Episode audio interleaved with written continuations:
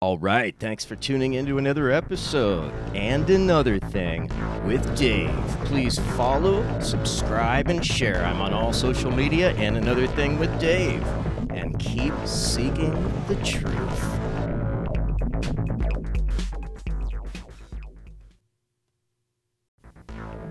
Greetings, fellow Earthlings, and welcome to another episode of And Another Thing with Dave. Doing a deep dive this episode. Um, I did a previous episode about the Clintons and their involvement in so many scandals. Uh, I focused on the Iran-Contra scandal, which I think is the linchpin. Um, that's the scandal which created our crack epidemic. A lot of people don't know about their involvement. So I kind of want to do a deep dive. I did an episode on this way back. I think it was my first or second podcast, but um, here we're doing version, you know, episode two, part two, and we're going to break down some of the Clinton scandals. So this is from um, N P R, Clinton Scandals, A Guide from Whitewater to the Clinton Foundation, June twenty-first, two thousand sixteen. Um, and I just want to point out this is a partial list because this doesn't even mention the Iran-Contra scandal. Um, and, um, yeah, so, but here we go. Whitewater, nineteen ninety-two. What were the allegations? The granddaddy of all Clinton scandals surfacing during Bill Clinton's bid for the presidency. It's centered on financial contributions by Bill and Hillary Clinton into a real estate entity known as Whitewater Development Corporation during his time as an Arkansas state official. Eventually, the Justice Department and independent counsel launched investigations. The outcome: neither Bill nor Hillary faced prosecution for their involvement in Whitewater, but their public statements about the matter and the handling of documents that went missing later reappeared came under uh, intense scrutiny. Their partners in the real estate investment were Jim McDougal and his then-wife Susan. Jim McDougal was convicted of fraud charges for making bad loans, and he died of heart disease in a Texas prison. Susan was convicted of fraud in connection with obtaining a three hundred thousand dollars federally-backed small business loan. She refused to answer grand jury questions in the Whitewater affair and was held in contempt of court, spending eighteen months in jail. Bill Clinton pardoned her before he left the White House in early two thousand one. Then we've got Travelgate, the allegation. Not long after Bill Clinton entered the White House in May nineteen ninety-three, seven workers in the travel office were fired. The White House attributed the ouster to ethics and financial record-keeping problems in the office. Critics said the Clintons got rid of government workers to make room for cronies. The F B I was tapped to investigate. What was the outcome of this case? The Justice Department, at least one congressional panel, and a special prosecutors all probed, and special prosecutors all probed for, uh, probed the reason for the firings. Okay. Independent counsel Ken Starr found no blame rested with Bill Clinton. Another independent counsel scrutinized Hillary Clinton's involvement and statements about the firings, but seven years after the event, he found no basis to bring any charges against her. Then we've got the death of Vincent Foster. Uh, for people who don't know, Vincent Foster was the highest-ranking official to die in office since the Kennedys. Um, it was, he died in suspicious, in a very suspicious manner, and his body was found in the park, face down, with a gun next to him. But his shoes didn't have dirt on them, so how could he have walked all that distance, one hundred yards into the park, whatever? And then Bill Clinton put the park police in charge of the investigation. Like, not the F B I, the park police? Wow. So, kind of weird. So, here we go. The allegation: White House lawyer Vince Foster was found dead in a Virginia park in nineteen ninety-three. Republican lawmakers and conservative interest groups suggested foul play in the death, perhaps tied to swirling ethics investigations of the Clintons that Foster had handled. In a document found in his briefcase, Foster wrote, "I was not meant for the job or the spotlight of public life in Washington. Here, ruining people is considered sport." So that was supposed to be a suicide note, I guess. Uh, the outcome, investigators and family members said Foster had struggled with depression and fears about keeping his security clearance if he sought help for the problem. Uh, multiple investigations by the F B I, the Justice Department, and special prosecutors concluded that Foster died at his own hand. Then we've got Paula Jones, Monica Lewinsky. Um, we've got Filegate, in, uh, the allegation investigators delving into different scandals found hundreds of F B I files on former White House workers. The information also covered the backgrounds of Republicans in Congress.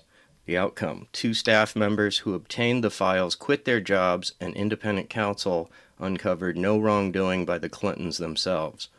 But that's pretty much like a um, Watergate scandal right there. Pretty much like a Watergate scandal.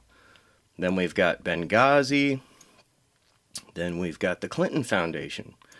Um, allegation, Republican lawmakers and watchdog groups have asked whether the Clinton Foundation, established in nineteen ninety-seven, engaged in conflict of interest or pro quid, quid pro quo deals during Hillary Clinton's tenure as Secretary of State. Speeches by both Bill and Hillary Clinton to private groups and foreign governments have also been called into question. Iowa Senator Charles Grassley, the Republican chairman of the Judiciary Committee and conservative watchdog at the Judicial Watch, are investigating the matters. Outcome. Congressional and outside investigations are ongoing. Republican lawmakers have asked whether the F B I is investigating dealings between the foundation, its donors, and State Department officials, but federal authorities have not publicly confirmed those topics are under law enforcement scrutiny. Uh, then you've got the private email server scandal, and it wraps up the list there.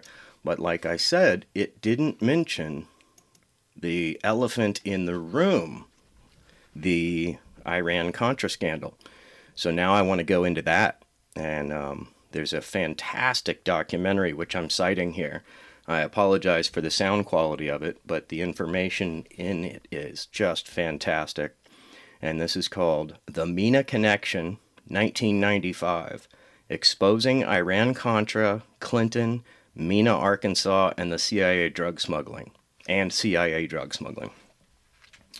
Fantastic documentary, and it starts off with uh, just a you know, a screen that says how the C I A's black operations compromised the office of the president, subverted the authority of Congress, and the judicial system. All right, so let's get into it. How the C I A's black operations compromised the office of the president and subverted the government. On October the seventh, nineteen ninety-four, Sarah McClendon, the senior White House news correspondent who has covered eleven presidential administrations, beginning with that of Franklin Delano Roosevelt, demonstrated once again that she has the courage to ask the hardball questions other journalists only dare to think. As she confronted William Jefferson Clinton about the Central Intelligence Agency's involvement in nefarious activities, activities set at a remote airport in western Arkansas while Clinton was Arkansas's commander-in-chief, she finally cornered the man who was a co-conspirator in bypassing the Constitution of the United States of America. In doing so, the president was not only forced to address the looming scandal that may impeach him, Clinton once again demonstrated his trademark talent. He lied. Sir, uh, the Republicans are trying to blame you for the existence of a small air base at Mena, Arkansas. This base was set up by George Bush and Oliver North and uh, the C I A to help the Iran-Contras, and they brought in plane load after plane load of cocaine there for sale in the United States, and then they took the money and bought weapons and took them back to the Contras, all of which was illegal, as you know, under the Boland Act. But tell me, did they tell you that this had to be in existence because of national security? Well, let me answer the question. No, they didn't tell me anything about it. They didn't say anything to me about it. The airport in question and all the events in question were the subject of state and federal inquiries. It was pri- primarily a, a matter for federal jurisdiction. The state really had next to nothing to do with it. The local prosecutor did conduct an investigation based on what was within the jurisdiction of state law. The rest of it was under jurisdiction of the United States attorneys who were appointed successively by previous administrations.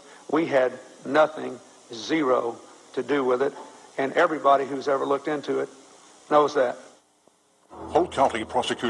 Yeah, right. So that's why Bill Clinton, governor of the poorest state in the nation, rose up to become president? Hmm. Right? It's a little fishy, isn't it? It's a little fishy. Right? So, all right. I'll be back with a little bit more. When it became apparent that uh, nothing was going to be done on the federal level, that's when I began more actively. This is the voice of Charles Black, the prosecutor in Arkansas.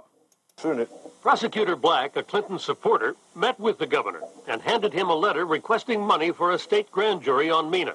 His response to me was that he would uh, uh, get a man, something to the effect that he would get a man on it and would get word back to me. And uh, I never heard back. There you go. And I never heard back. Bill Clinton certainly knows. He was the governor of Arkansas who allowed the subversion of his state government by the shadowy forces radiating from the Reagan-Bush White House when ex-C I A Director William Casey began using the C I A to illegally conduct secret foreign policy. This serious breach of America's constitutional authority was labeled by the media as Iran-Contra. Enter pilot Barry Seal, February nineteen eighty-six. Plays a pivotal role, along with his C one twenty-three K military transport plane he affectionately named the Fat Lady, in chronicling the true history of Iran-Contra. This story is about unmasking the deception that was perpetuated upon the American people at an ongoing cover-up, which has now spanned three presidential administrations, a cover-up designed to keep the American people in the dark about the unthinkable. That trafficking in cocaine is justified in the pursuit of national security and foreign policy. This documentary is presented from two unique perspectives, from the outside through the eyes of numerous journalists, news organizations, and researchers constituting more than an eight-year effort to get to the truth surrounding the C I A's use of western Arkansas as a staging area for deniable covert activities, and told from the inside through a man who survived the MENA connection and who now, at great personal risk, is willing to set the record straight about the inner workings of the C I A's off-the-shelf, self-sustaining, standalone project known as the Enterprise. This intelligence insider, Terry Reed, has written a best-selling book, Compromised, Clinton, Bush, and the C I A, detailing the inner workings of Ronald Reagan's backdoor foreign policy, mislabeled Iran-Contra by the media. Terry will join us later in this documentary. All right, so I hope you see how deep this is going, right? And so in, in the show notes here of this podcast, I'm going to list all links to all these documentaries, every place I've gotten my information. So I urge you to delve deep into this, you know, and, you know, find your own... Uh, find your own truth within the information that I will present. It was here at Rich Mountain Aviation that authorities believed Barry Seal moved his operation. Terry Capehart owned a business at the MENA airport, and he remembers when he first met Barry Seal in nineteen eighty-one. Of course, I didn't know who Barry Seal was. I'd never heard of the man. And uh, Freddie introduced me to him. Capehart didn't know of Seal's drug background then, but remembers that this man, Joe Evans, former partner of Freddie Hampton's, brought in one of Seal's planes to Rich Mountain Aviation. Evans declined to comment for T V five News, saying it's his policy to, quote, keep quiet, unquote.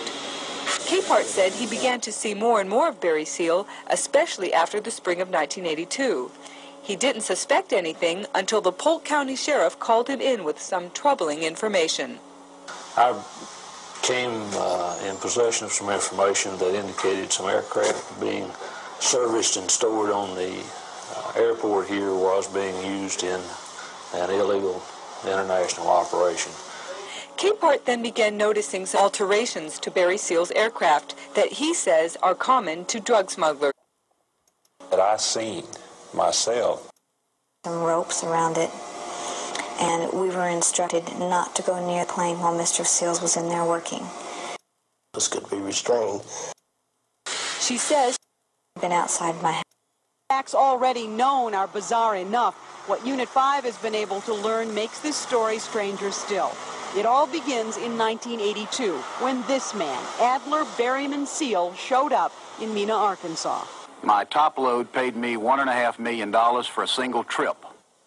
Barry Seal was a drug smuggler, an extraordinary, facts already known our bizarre legal staging area for shipping guns. The interest of out-of-state media. Me Here's another clue. Uh, clip from a, a news report on the issue at the time. Mena is a town of patriots and pickups, a town of five thousand in the mountains of western Arkansas, a place that would seem as far away from American foreign policy as a place could get, and yet one little airport on the southern edge of town is managing to raise questions that extend far beyond the city limits. A thousand miles away from Mena, here in Washington, there are investigators from W A M A Q, who would like to know what's going on at that little airport in western Arkansas. As Oliver North's public battle over government secrets and the illegal supply of weapons to the Nicaraguan Contras is waged in Washington, congressional investigators in recent months have tried to learn if Mena, Arkansas was an illegal staging area for shipping guns to the U S-backed Contra rebels. This is a strange story. The facts already known are bizarre enough. What Unit five has been able to learn makes this story stranger still. You know, so this story was all over the news, but, um, you know, Barry Seal was murdered in brutal fashion, um, and the reporter Gary Webb that originally broke the story, he was murdered, claimed to have committed suicide, shot himself in the back of the head with a nail gun, twice, um, so... Yeah, this runs deep. It all begins in nineteen eighty-two, when this man, Adler Berryman Seal, showed up in Mena, Arkansas. My top load paid me one and a half million dollars for a single trip. Barry Seal was a drug smuggler, an extraordinary multi-million dollar a year drug smuggler, who with the help of several associates kept and serviced his drug planes in a hangar at the Mena airport. Those planes, according to investigators, were illegally modified with extra fuel tanks and instruments in order to fly long-distance drug missions to Central and South America. Barry Seal paid his associates for those modifications with tens of thousands of dollars in cash. Money which, according to investigators, was illegally laundered by Seal's associates at banks in Mena. Yeah, I'm pleading guilty. But when Barry Seal was finally caught in nineteen eighty-four, investigators for the F B I, the I R S, and other agencies of law enforcement were told little or nothing about a special deal he had made with the Federal Drug Task Force headed by then Vice President George Bush. The deal? The government kept Barry Seal out of jail, and in exchange, Seal became a drug informant and helped put in jail some of his own associates in the international drug trade.